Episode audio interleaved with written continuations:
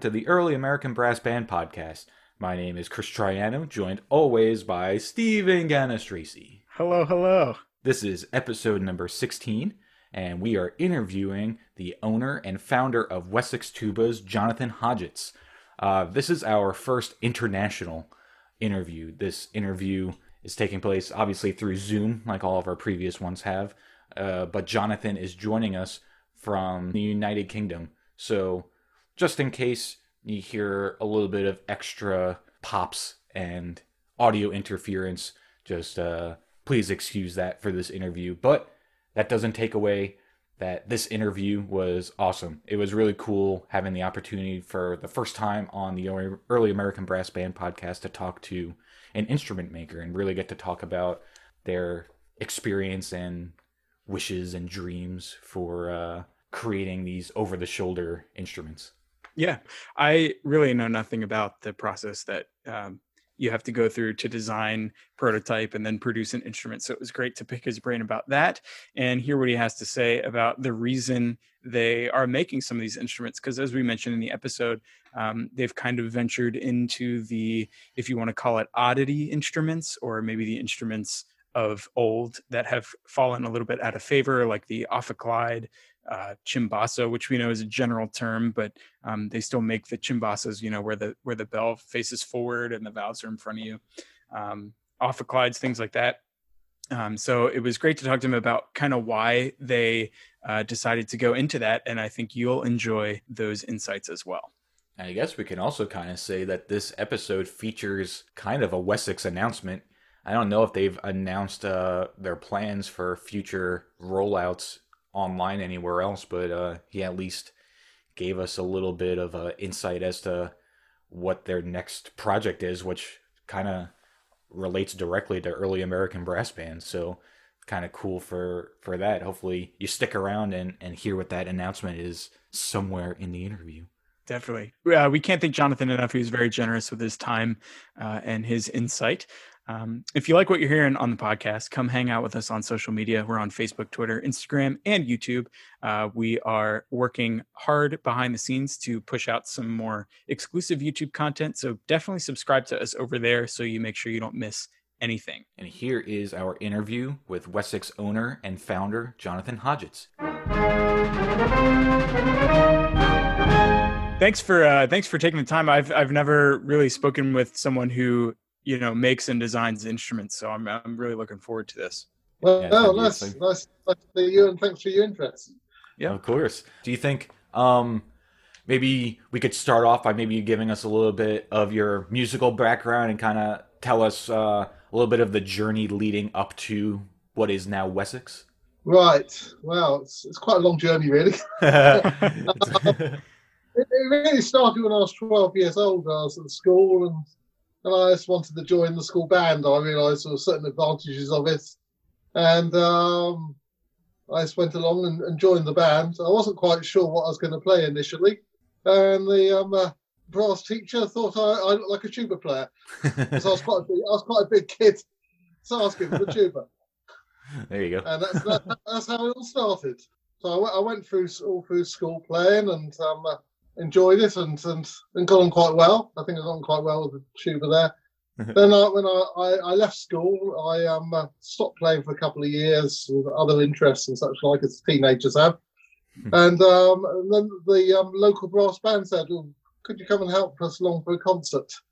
And um, so I went along and played with them, and I was playing with that band then for the next 23 years. Oh, very cool. What which band is that? That's uh, a band called Test Valley Brass, which is my local brass band. Okay, and and where is that uh, based out of? That's in Andover, Hampshire, in England. Excellent. Yeah. And then I, am kind of curious, at, at what age do they typically start students on uh, brass instruments over there? It's it's it's probably twelve is pretty typical. I would think my hmm. my age is is a pretty typical age to be started. I started in third grade I don't even know how old that is. Yeah, where I grew up, we were able to um, start a string instrument in third grade, and then um, fourth grade was when you were able to start a band instrument. So that's about like I don't know nine, eight, nine for third grade, and you know 10, 11, 12 for quite young. I, I, I started off on on the E flat tuba, mm-hmm. and then within a year I went on to B flat tuba. So I was playing B flats all those years. Very cool. And then we we've been mentioning throughout the the podcast different similarities between uh, like the early American brass band that we we're kind of focusing on, but then also how it's similar yet different also from the British style brass band. So can you maybe uh, talk briefly for our listeners that may not be as familiar, kind of give a, a brief overview of the British style brass band? Well, the British style brass band started also in the, in the middle of the 19th century and it was um, very much started out by businesses, um, mill owners, and such like to give something constructive for their workers to do in their free time. Mm-hmm. And um, the instruments were largely provided by the by the factory that they worked for. Oh. So they, they were works they were works bands because the, the, people themselves didn't have enough money to buy instruments themselves. Mm. And they started contesting to improve their standard and, and, and brass band contests have become a big thing in the UK to try and improve the standards of the band. Mm-hmm. Um, one thing um, sort of special to brass bands is that they do have like a fixed instrumentation, and that's that developed from about 1860 of um, about eight cornets, I think, and a flugelhorn and three tenor horns, what you call alto horns. That's right. Yeah. um, I don't know why the different name. Different yeah, name um, two, two, baritones, two euphoniums, three trombones, two E flat tubas, and two B flat tubas, mm-hmm. and percussion, which initially I think was just like a, a drum and a cymbal, but yeah. over the years it's, it's got more, more, more elaborate stuff, mm-hmm. and. And therefore, therefore, I, I think the American brass bands were similar to that in the early days yeah. That's obviously a, a, a bit of a tangent. Yeah. what stays the same between the two is like the the key distribution, you know, as you go down score order, B flat and E flat alternate, you know, from the top all the way down. Um, and then obviously with the British brass band, everything I believe except for the timpani and the bass trombone parts are in tenor clef or treble clef. And treble clef, yes. The reason they had the treble clef was that, that the people could move, be moved from one instrument to another very easily without having to learn or um, uh, to play a new instrument or new fingerings and such like. Exactly. Yeah, and and that that um, alternating key structure is is present in the early American brass bands as well. So that's kind of something that's the same between the two. Yeah. Yes. Very interesting. So so you were involved with your your local brass band. You said for twenty three years. Yeah, 23, 23 years. And then I, I had a, a, girlfriend that was into classical music, and uh, I got into sort of classical music, and um, I wanted to play with orchestra then. So I, I, then went sort of back and had further tuition, went for more lessons, improved my playing to a higher standard, and then looked for a local orchestra to play with.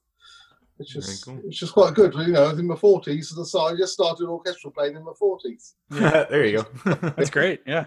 Yeah, so that was like a you said a local orchestra also. So was it in the the same town as your brass band or? No, it was it was it was about twenty miles away. Gotcha, gotcha. Very cool. And I also at the same time started playing with wind bands as well, because um, in the orchestra the tuba plays from from bass clef music. Mm-hmm. And um, I wanted to really get my bass clef reading up to speed, so I joined the local wind band because you, you get a lot more playing, obviously, in the wind band than you do in an orchestra. Yeah, definitely. It's a, it's a, good way, good way to get up to speed. I've kept up with um, wind band and orchestral playing ever since, and I don't play with any brass bands regularly today, but occasionally you get called into to depth with one. Mm-hmm. Very cool. So, if I was due to do a brass band contest, um, just when this this COVID situation happened, mm-hmm. and, the, and the contest was cancelled, so yeah, it never never happened. Yeah, Stephen was in a similar position too, I think, right? With uh Yep. Yeah, uh, there's a, a newly formed British style brass band uh, down here in Virginia, where Chris and I both are, um, and we were supposed to go to the NABA contest. Um, should have happened, I, I, think, at the end of April, uh, and that got that got canceled, obviously because of the uh, pandemic. But British brass bands, that was something I really never had any experience with until I started doing my master's degree at Penn State. Um, and there were a few people there who wanted to try and start one. So we kind of got one up and running, but it never really went anywhere. Uh, we we actually I don't think we ever put on a concert. We had a bunch of rehearsals and we're working on music, but we never were able to put on a concert. Um, so then fast forward two to three ish years, um, and I kind of got linked up with this uh, brass band in Northern Virginia, and it's been great. I mentioned it in the last episode that we recorded. It's a blast. I mean, those euphonium parts are a lot harder in the British brass band than they are, you know, for the majority of American written wind band literature. So, you know, it's it's nice to kind of stretch your legs out a little bit and and let loose. I think I think the brass band parts can be quite demanding because you get parts that would have been given to I don't know would have been given to a clarinet was given to a cornet and and um and and so on and it can be a lot more demanding parts. So they exactly. are they are real play with. So yeah. I'm curious that you said you were playing with a, a wind band over there. Also, what what's that uh, community like, or what's the the history like of of wind bands over there? Because I had always kind of thought that the the brass band was the the dominating like classical music force. The uh, wind bands over here are very much based on on military bands, so it's um, uh, like a military band instrumentation, mm-hmm. and so I, I, I guess it is it's, it's run like a military band, but not for the military, as it were. yeah, yeah, for sure. But well, I, I actually play with a couple of one. One is more of a military band. It's actually a police band, hmm. um, okay. and so that's that's very much like a military setup. And I also play with another one, which is more like an American wind band because we play a lot more of the sort of same sort of music as you do in the wind bands in the states. Gotcha, gotcha. Although our, our, our wind bands here tend to be typically a lot smaller than you seem to have over there.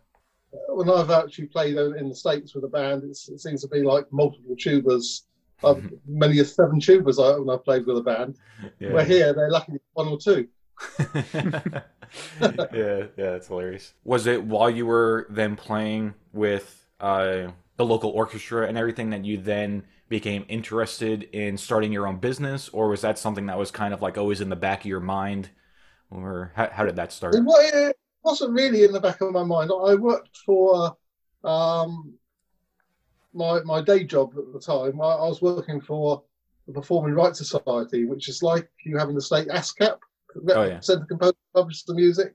Mm-hmm. So that was where where I was working, and um, then I, I actually met and, married a, a, Chinese wife when I was about 50 years old.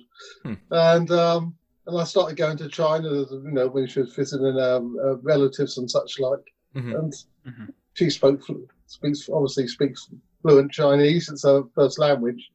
And I had this idea, oh, they, they can make um, brass instruments in China. I wonder if I could sort out getting brass instruments made so we started started going around. She did some research, and I did some research, and we started getting visiting all the various factories around China to uh, see about getting some brass instrument production underway.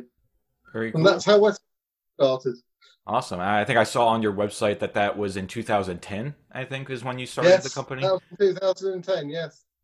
Very cool. Nice. And then something that also I found interesting while uh, browsing the website. You know, obviously, you know the the whole brass community is very familiar with Wessex, but then on your website, it, it kind of talked about the uh, the history, of the progression of the company a little bit, and it said that you guys first began with stencil horns and then moved on to your own individual designs. Can you kind of talk about what that entails and what that what that actually means for our listeners? Well, when, when I first started, obviously I was completely unknown to any of the factories producers there. They were they were, they were very dubious about. I expect they get lots of people from the West come in saying, "Will you make some make instruments for me or whatever?" And it doesn't go anywhere. Mm-hmm. So initially, they would not make anything special for me. All they would do was just sell me out their standard catalogs and stencil them so that's how I started up, and it started off with just um, like four tubas arriving at a time on a pallet sort of thing. It's, it's yeah. a very small operation, and mm-hmm. me working from my back room in my spare time. Yeah. And at the same time, I was still doing my, my day job, so it's almost started out like a like a hobby, a, mm-hmm. side, a side bit. Yeah, are are you, um, are you full time with Wessex now? Is that the full time company? Oh, long, long, long since. After a year, it had grown to enough that I was making more income from Wessex than I was from my official day job, and I dropped the dropped the day job, as it were, mm, there you go. and concentrated to um, do Wessex full time. And it was shortly after that we started having an operation in the states as well that's one of the things that was coming to light was a large number of the cells were happening in the in the USA. Um, when I when I started, I didn't know where the cells would, would be, but they, they've bit by bit become all, all over the world. Yeah, I think I think it's just the, the, the marketing and publicity I've done, and the fact that I'm actually sort of in contact with the musicians around the world. Hmm. you think that's why the, the market kind of grew in the United States was just because of your connections with uh, in the in the brass world? It may may it may well have been, and, and all the contacts I, would I'd made there, um, particularly through through TubeNet, the, sort of from the tuba forum. Mm-hmm. Uh, I just know a lot lots of people there. Mm-hmm. So after I would say about a year, eighteen months, the factories in China, well, one particular factory, the Jinbao factory, started having enough respect for me that they would start initially to start making modifications on their on their normal stencil horns. So I go and say, well, I think it'd be better if that was different and that was different, that was different, and give them all these changes, and they'd start modifying them and customizing them for me. And then mm-hmm. that went on to making our own instruments. And the unusual one for the for the first um, special instrument for Wessex was uh, was a was a tornister tuba, which is a which is a backpack tuba, which which the uh, Austro-Hungarian army used to use. Oh, very cool. Is that is that still on the website? Is that one still offered? That, that's still on there. It's, it's, on the website now. It's the Mighty Midget. Ah, there you go. if you go and look on the website, and um, and I I, I get hold of it was actually uh, when I got was a one-off custom instrument I, I'd got hold of and that went to the, to the factory to be a sample to produce the new work, produce the you know the start the production with, and that really took off. One of the things you never know when you bring out a new a new instrument is how well they're going to sell. Mm-hmm. But this one sold really well, hmm. and that then gave the factory confidence to actually start working with us more closely. Very cool. Are you the one that's making all these? Uh specific design modifications, or do you have a team, or does somebody else kind of do that for you, or or how are these, yeah, these customizations, but then also completely new projects kind of uh, forming? Well, it started off with me just me just working with the with the um, production manager in the factory to to sort things out, but then I, I had a um, a local man in the UK that was making his own instruments called Jim Langley. He helped me for a while. And a couple of instruments were, were made with his help. And then I um, had a, a, nice chance meeting with Chuck Nichols, who's uh, in the US Army Band Europe at the time. Hmm. Uh, when I was at Frankfurt Music Fair, he sent me a message and said, I, I produced all these all these tubas, and I wondered if you might consider them to add to your range. So I went over there and with a, with a couple of friends and professional players to try them out, and we were impressed how they played. And um, we decided to, to, to, move forwards. And Chuck was um, uh, soon afterwards invalided, invalided out the out the U.S. military due to back injuries, mm. and um, he he joined working for me full time as my my chief designer. Very cool. I think he's one of the you know the, the best brass designers in the world. Yeah, that's fantastic. It it's really fun going through your website and seeing all the uh, the wide variety of different types of instruments that you guys have for sale. It's it's really cool. I saw that there's like trumpets and cornets and, and alto horns on there too. Yeah, when, when tuba's like obviously my sort of my, my low brass is my, my first love, and that's what we started off with. Mm-hmm. But then I started getting people saying, "Well, couldn't you couldn't you couldn't you make this cornet or, or, or whatever French mm. horn and so it was just like like special requests from people. We started making them and then found that there was a demand and people wanted to buy them and and therefore they got added to the range. Yeah. Um, there are some custom higher brass that we've had made as well, but we haven't done as much work on developments as we have the low brass.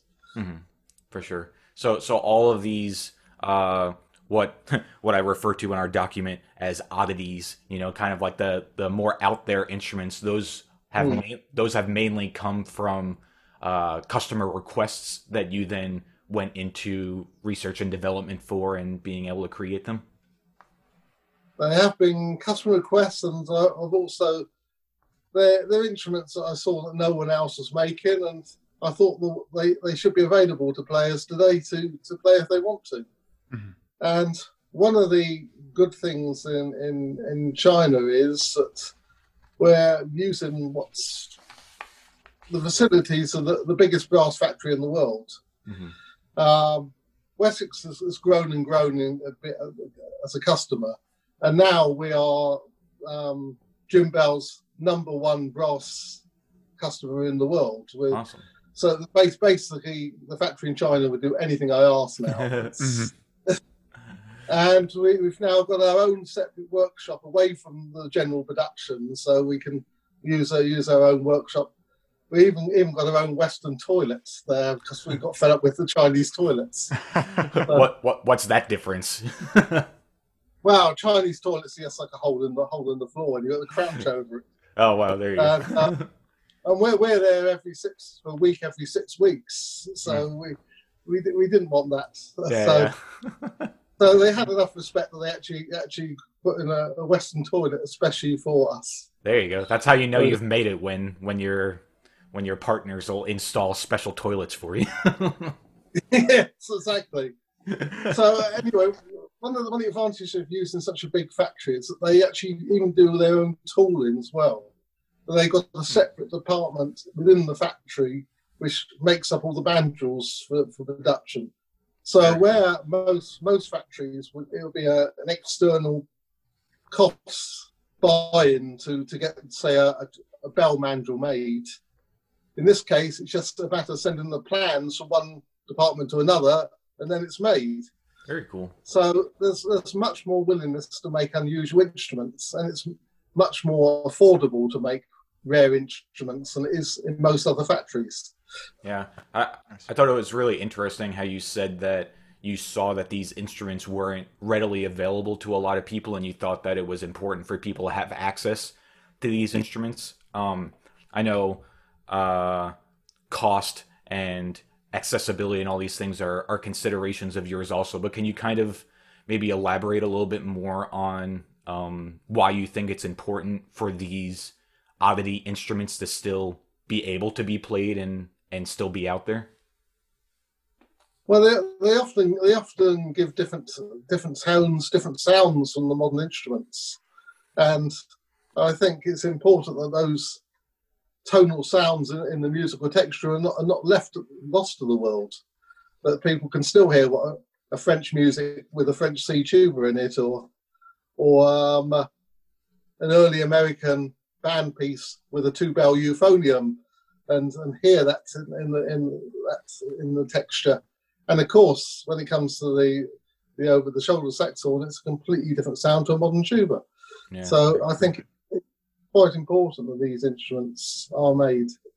Mm-hmm, and th- those sounds are available because otherwise everything all music becomes sounding the same from around the world and you, you lose all that tonal variety mm-hmm. Definitely definitely uh stephen you you had uh posed a, a good question uh, on our on our document in terms of timeline well going back to what you said about uh, the tooling in, in the factory, the tooling department being you know under the same roof. That actually, um, my dad is a tool and die maker in the United States. He has been for you know forever, really. I think that's what he went to school for. Um, so he he would be very familiar with you know making the mandrels and making all the tooling that goes into then producing the final product. But i was wondering i have absolutely no idea what it takes to design an instrument. So i was wondering if maybe you could walk through like the timeline um, from designing an instrument to you know prototyping and then having a product that you can uh, then roll out for people to purchase. Right. Um, well, generally we, we start off by hand making a, a prototype. Okay. Uh, usually, usually start off with with parts available, whatever whatever you can get your hands on that's available, Mhm. and then modify it as necessary. It's always easier to modify what's already there than to start with a just a sheet of metal sort of thing. Mhm. And and you might go, things might work out it's right first time. It might work out that you've got to go through many different prototypes.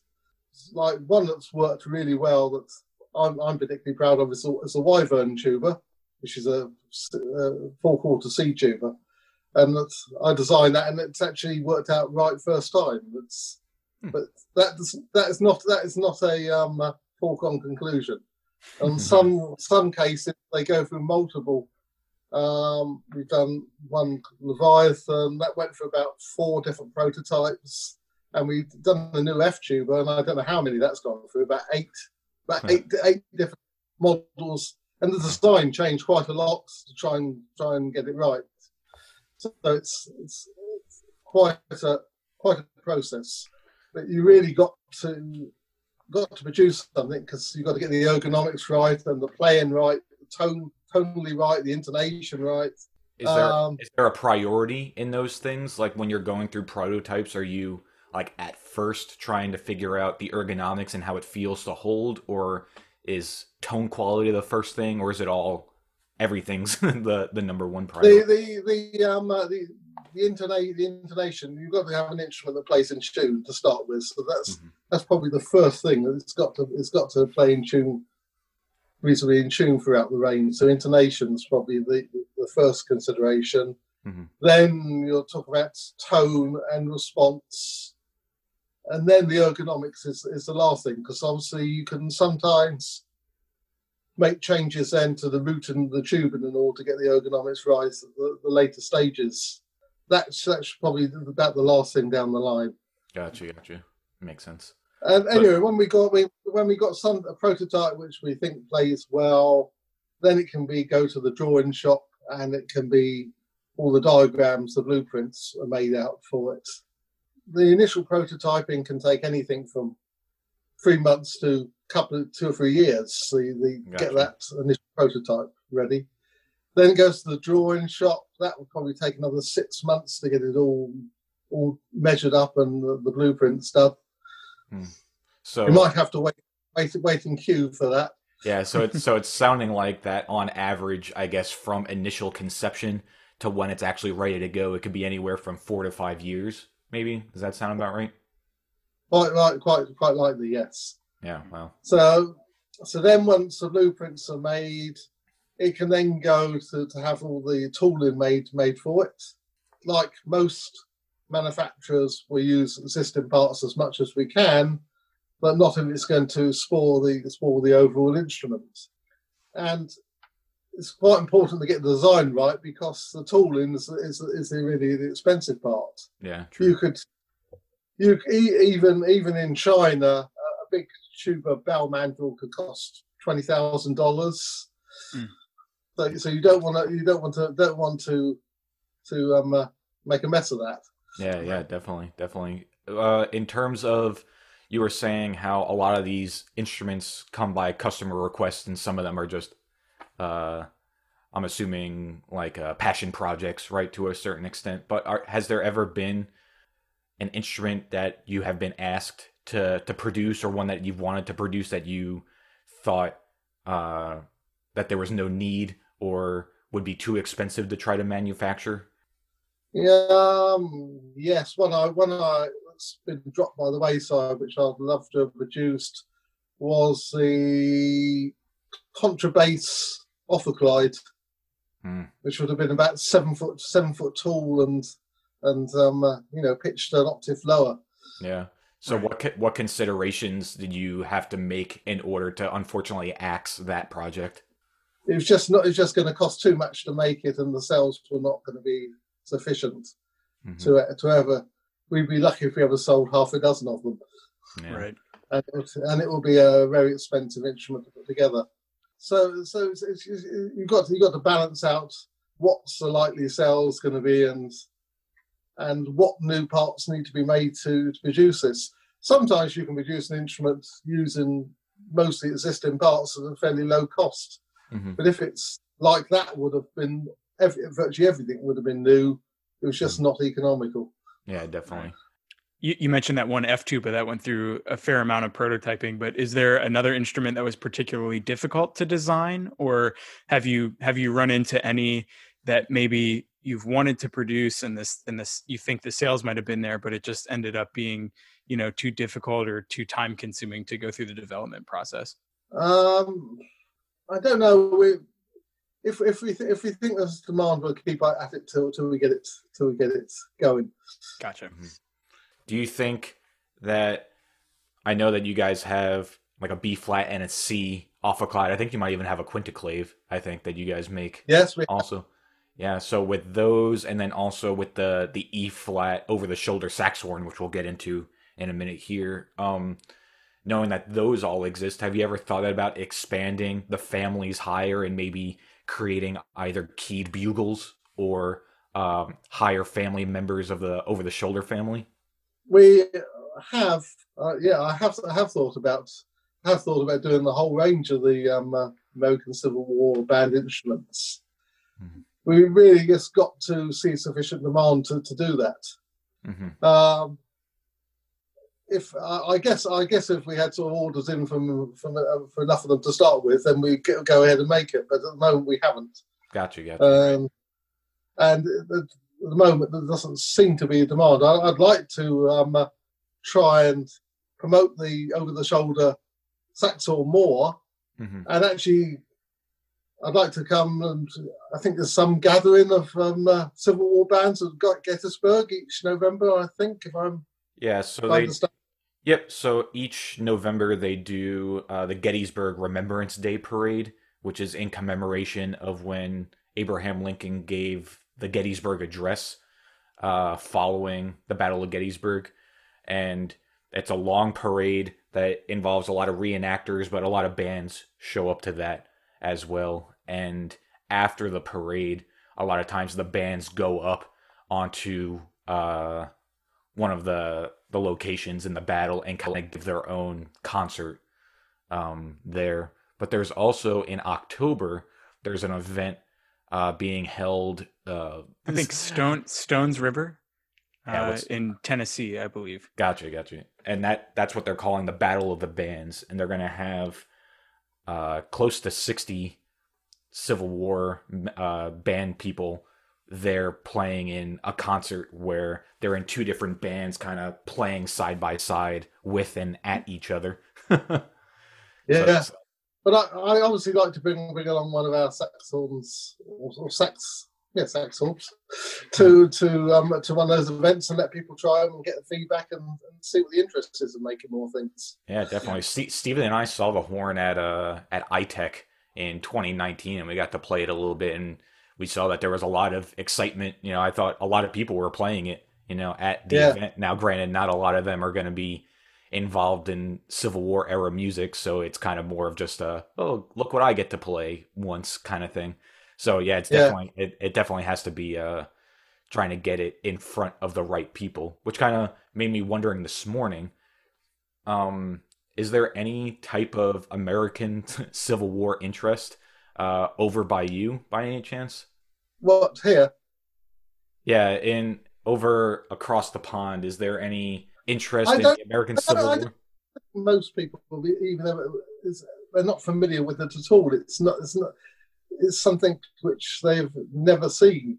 Yeah. In fact, when I when I've I've shown off the uh, the OTS over in, in Europe, it, it's just it just gets amazement from everyone. They've never seen anything like it. Yeah, yeah. So that's interesting. So I know that there are, you know, across the world, even outside of the United States, there are American Civil War reenactments outside of the country, yeah. uh, which mm. you know is is kind of strange, but but they exist.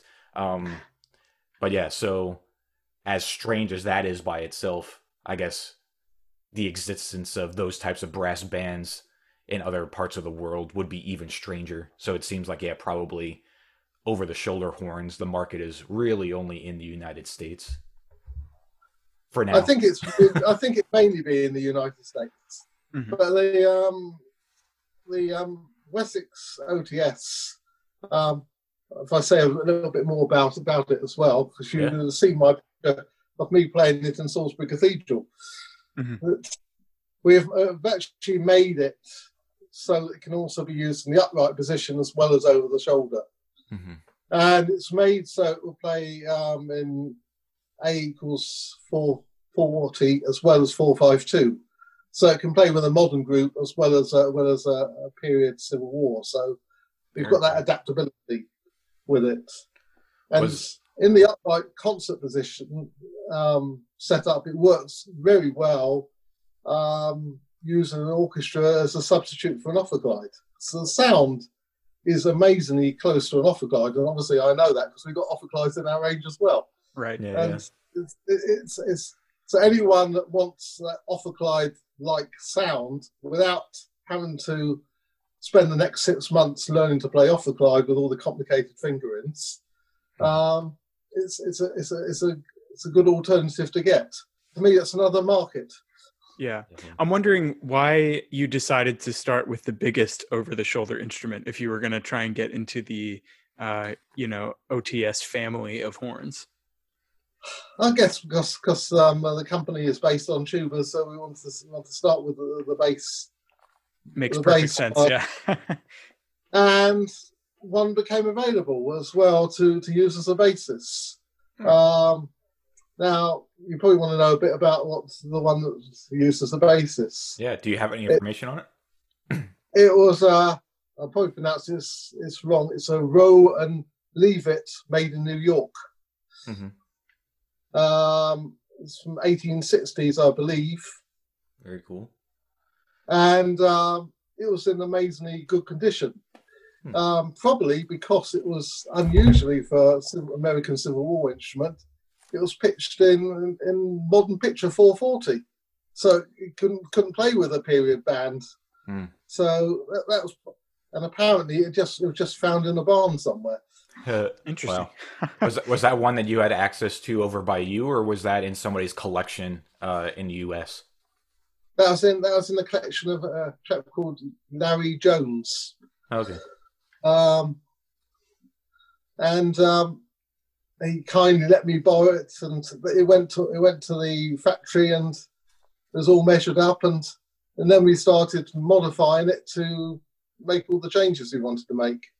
One of the biggest changes was making the bell removable because those things are so long Oh, in yeah. one piece Yeah. that um, it could be difficult to even get them in some cars.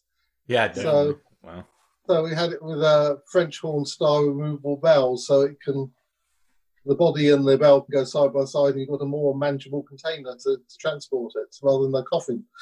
So so is it a it's a it's a, a bolt bell?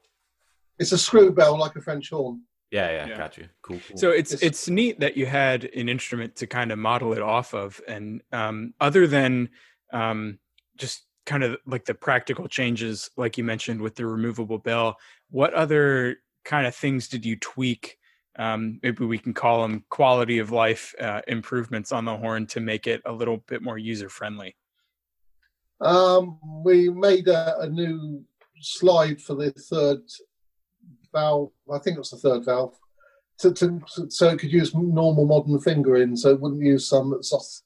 You could play it without exotic fingering that people would not be familiar with. Hmm. So, so some of the slide lengths were changed. We also made it so that a modern, more modern mouthpiece would fit in it as well. So it's it's it's actually like the receivers like the sound of the size of a modern euphonium. Gotcha. Okay. Very cool. And so I'm assuming it was a little bit smaller before that. It was a bit it was a bit smaller. Yeah, yeah. Very cool. How how would you say uh it compares to the original? Were you ever able to get your horn next to the original that you were modeling off of, or did you not have Oh, yeah. access to that anymore? We had them had them side by side, Yeah. and it well it played better than the original one because obviously these old ones uh, always got leaks and Yeah, and things have developed over the years. The valves do not fit as tight as a, a new one. hmm So generally, a new one is going to play better than the period one, but Yeah. still keeping the sound. I would like to think it's more the sound that the, the period one would have been when it was new.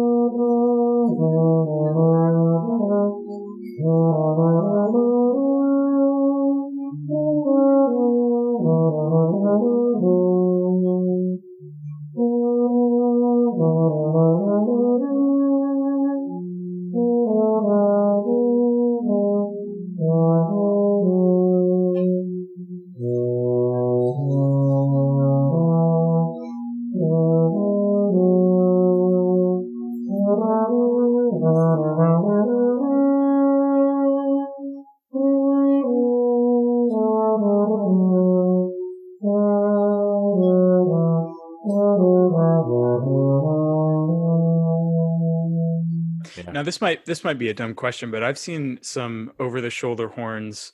Uh, well, I've seen them with both types of piston valves and rotor valves, and I don't remember after trying at at ITEC your over the shoulder. Is it uh, rotor valve horn?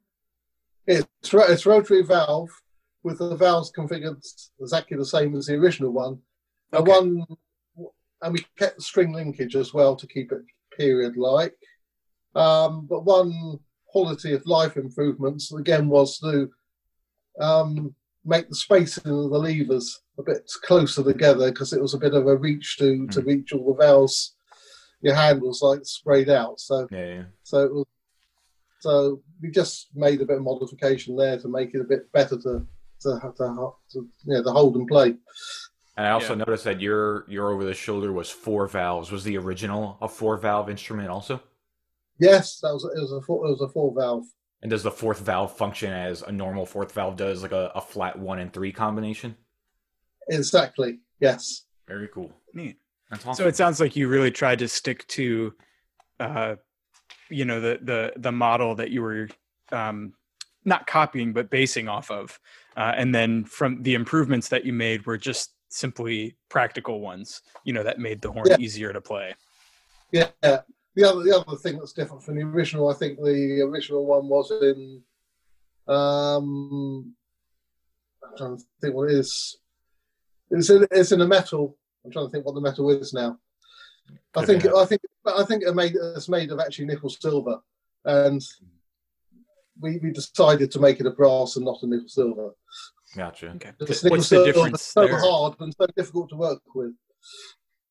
Uh, silver instruments are difficult to, to work with. You said Yeah, if, if, not not silver, but nickel silver. nickel Mhm. silver. Sorry. Yeah, yeah.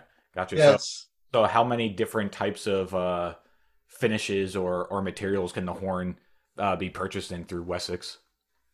Well, we, we generally make it um, silver plated or lacquered, but we can also supply it just with unlacquered raw brass so we can just tarnish and look look period. So if Mhm. you're using the period band, you might want to get the, the, the unlacquered, and then all you'd have to do is leave it by an open fire for a couple of months, and it would look like it was 100 years old. Yeah, there you go. and um, uh, or you could you could have it nickel nickel silver plated as well, but Mhm. I, I don't I don't like nickel silver plated. I sense to dead, deaden the sound. hmm Yeah, yeah, for sure. It, it's interesting that uh, we were saying earlier how you wanted people to have access to all the oddity instruments like ophicleides and all the the strange tubas and stuff. So your your service of providing those instruments, you know, was important, and I like how that carried over to this instrument as well. Not only with your creation of the instrument, but then also, like we said, all the quality of life improvements and stuff. It seems like mm. you're you're really going out of your way in a sense to to make this an instrument that people can very easily uh, you know get a hold of and also be able to play relatively easily. That's that's the, that's the idea. Yes. Yeah. I think just the simple act of producing the instruments is kind of encouraging um, the, these types yeah. of ensembles because um, they're they're a good way to get into uh, like what Chris was saying, kind of the oddity instruments or the instruments that have fallen a little bit out of favor, um, but still are new enough that you can come across like ophicleide parts in an orchestra or something. Um, because I mean, if you're looking to buy an authentic, in quotes, ophicleide, you know, that was made you know a long time ago that that can be a sizable investment and that's not going to be accessible to everybody. So just the simple fact of producing these instruments improving them a little bit to make them a little more user friendly i think is is a great way to encourage these ensembles. And it's it's great that you guys are actively doing that because it it it really fills a void that you know nobody other than wessex has has attempted to fill. And we, and we you know we like to keep a dialogue out with the people playing them and, and try to make improvements whatever we can to wherever possible. If there's a practical suggestion to make them better still, we will. Right. And yeah. but it, it's not a new instrument. It's made and it stays like that necessarily forever. If we realise that something can be done to make it better still, we will make it better still.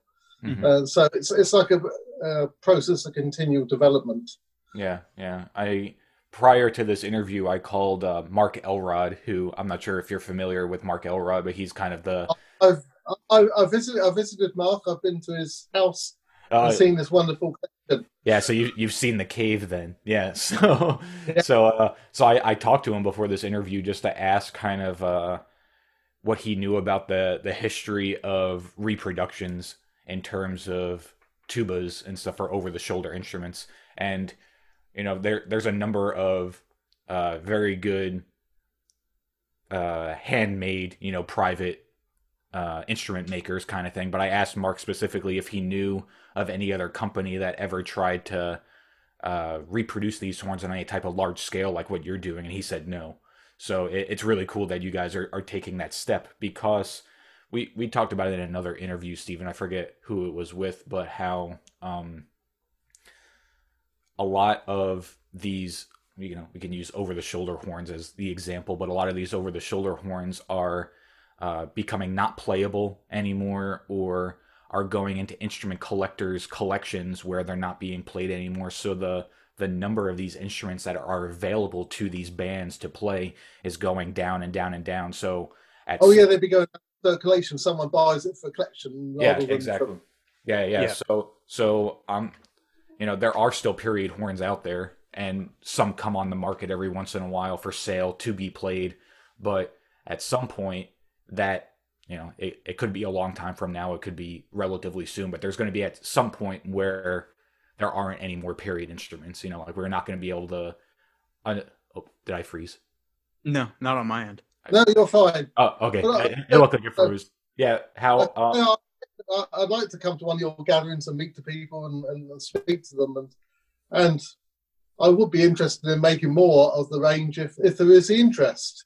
Yeah, we we we would, we would need a sample of a good instrument to actually use as a basis. Mm-hmm.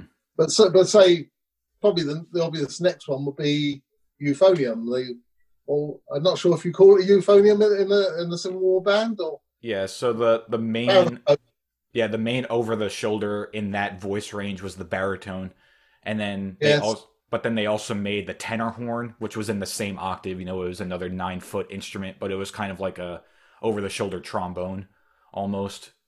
So you so had well, same pitch, but smaller bore. Correct. Yep. Mm-hmm. So you had tenor horn, and then baritone, and then you had B flat bass, and the bore got wider, which each of them, and the B flat bass was not super common. Not a lot of those were made, but the B flat bass, I guess you could say, was closest to the euphonium just because the bore was the widest, but the B flat bass functioned as playing the E flat part just up an octave. So it was kind of a a boring a boring part to yes. play. But the yeah the uh, the uh, the lively instrument in that voicing was the the baritone. Yeah. Mm-hmm. Right. And kind of Yeah. along the lines. Oh, sorry. Go ahead, Stephen. No, I was just going to say that um, you know, kind of a goal of of this show is to um, kind of dive into the history of 19th century brass band music in America because it's a we've said it before, it's an interesting you know snippet of time you know from you know the 1840s 50s till like uh, 1900 or so. And i think something that chris and i both feel strongly about is that just as colleges in the us have you know baroque ensembles or renaissance ensembles to study period music there's really no reason that um, colleges shouldn't have you know a 19th century american brass band and that could be uh, you know if there's interest there and if those ensembles and stuff start to start up and a university wants to buy Mhm. a set it seems like you know if, if they would approach you guys and have enough interest um, that this could be something where where these reproduction your reproductions kind of expand and then represent the whole family and maybe we can get some of these horns into more people's hands which i think would be Mm. great Well, yeah, well, it's- not only we're making them available when they're not available otherwise, but we're making them available at, at you know the price that people can afford to buy. As for what's probably not they're going to be their principal instruments, it's not going to be the thing they're going to be playing every Yeah. day, but Mhm. it's like their secondary instrument. They and they don't want to invest uh, ten thousand dollars in it or whatever. They they can. we- We're making it affordable as well. Yeah. Right. Yeah. Well, like uh, like Stephen was just saying, like I was saying before, I think, you know, we hope that this ensemble becomes an educational ensemble at the college level at some point and like grows and more of these bands start to exist. And like I was saying, as the period horns become less and less available because uh, you know, they're getting put out of commission for various reasons. Uh, these schools and these bands are going to need instruments, you know, so reproductions are are definitely, you know, what people are going to need. Hopefully, if this if this type of ensemble uh, takes off, you know. Which it would be a great shame if that was lost because that's that's part of the part of the national culture. hmm Yeah, yeah, definitely, yeah, and uh, So yeah, I think I think those those American brass bands as much as the American culture as the British brass brass bands and the British culture. yeah, Or, we've been, or, in, or in Germany they got their own wind bands and such like. It's but these are all distinctive sounds which need to be preserved. yeah, definitely, totally agree. And and speaking of German bands, I saw that you guys had some oval euphoniums and stuff and Kaiser horns that you guys Yeah. make. Yeah, we, we do that well. and I, Yeah. I played one of those at, at ITEC and I really enjoyed playing on it. It was fun. One of the one of the oval uh. Euphoniums, or I'm I'm not sure what the term you guys have for them is, but it was the Mm. oval shaped, you know, baritone Yes. euphonium instrument. I thought it was a blast. so, And another one we are another one we are working on is a is a French saxhorn. Um, because their, their production is entirely stopped in France itself. We were actually approached by one of the um, bands in France to can we can we start making French saxhorns, traditional French saxhorns? So that's something else we'd like to add to our range. Oh, there you go. That would be awesome. That's over at the factory being measured up at the moment. That's cool. Great. So Yeah. that's a, a little sneak peek of, of what's to come. What voicing are you guys? Do you guys have in mind That- for that? Uh, that will- saxhorn? It'll be uh, in B flats like euphonium pitch. Gotcha. Very cool. That's awesome. Yeah. Mm, Can't can't wait to try that one. That would be cool. Yes. so you'll probably see that at one of the conferences someday. Great. so yeah, this has been a great conversation. Where can people go to find out more about Wessex as a company and your products and all that good stuff? Well, the, the first place to, to look to hear about Wessex is, is go to our website, wessex-tubas.com. Go and have a good look on there, and you can see the full range with all our exotic instruments as well as the mainstream ones. And visit visit our showroom in Chicago by appointment. Um, you can call the number 616-843-6888 and um, make an appointment and go visit. And if you actually buy one there at the showroom or um, order one while you're there, you'll get a 10% discount as well. So, because we, we offer that to, you know, to help with your travel expenses to get to Chicago. Thank you. That's awesome. Very cool. Yeah. Good to know. Uh, are you guys on social media as well, by any chance? Well, we're on Facebook and look at the the Wessex Tubas page on, on Facebook, and we we regularly put announcements on there, any events we're exhibiting at, and um, links to blogs as well. We usually at least once a month put out a, a new blog on the website as well. Very cool. Great. Yeah, we'll have links to all that stuff in the show notes uh, for for the listeners. They can hop onto our website, um, and if they if they forget what you said your website was, we'll have it linked for them, and uh, that way every everything's right. in one place, and people can go nuts and go visit all the links.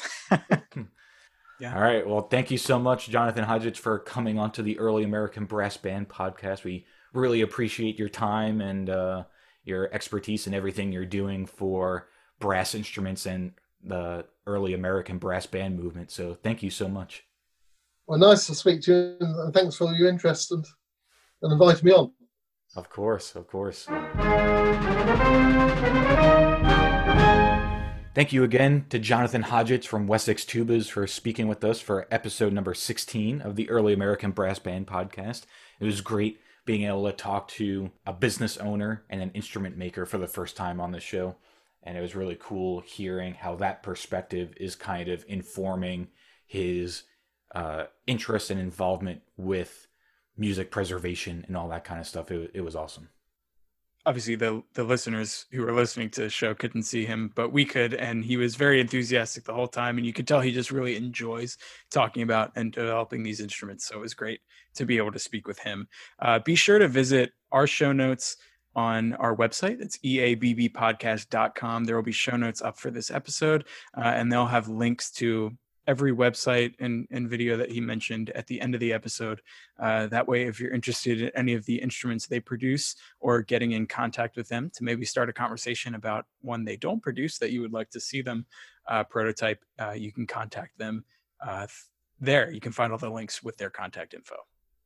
This episode's featured album is The Origin of the Species by the Wallace Collection. The Wallace Collection is a European brass group that released this album in 1996, which is subtitled Virtuoso Victorian Brass Music.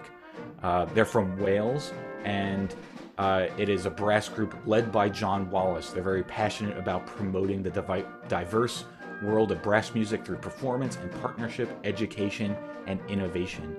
The, the origin of the species includes a wide variety of brass music that's a little bit different from early American brass music, but played on period instruments, and it all sounds fantastic. So make sure you go over to our show notes for this episode on eabbpodcast.com and make sure you check out our little write up about the Wallace Collections album on there.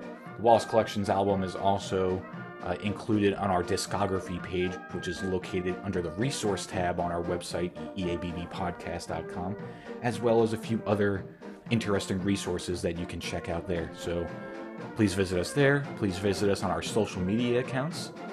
And anything else, Stephen? I think that wraps it up. Thanks for listening. We'll talk to you uh, next Wednesday. Yeah, probably next Wednesday. Sounds good. Take care. Thank you.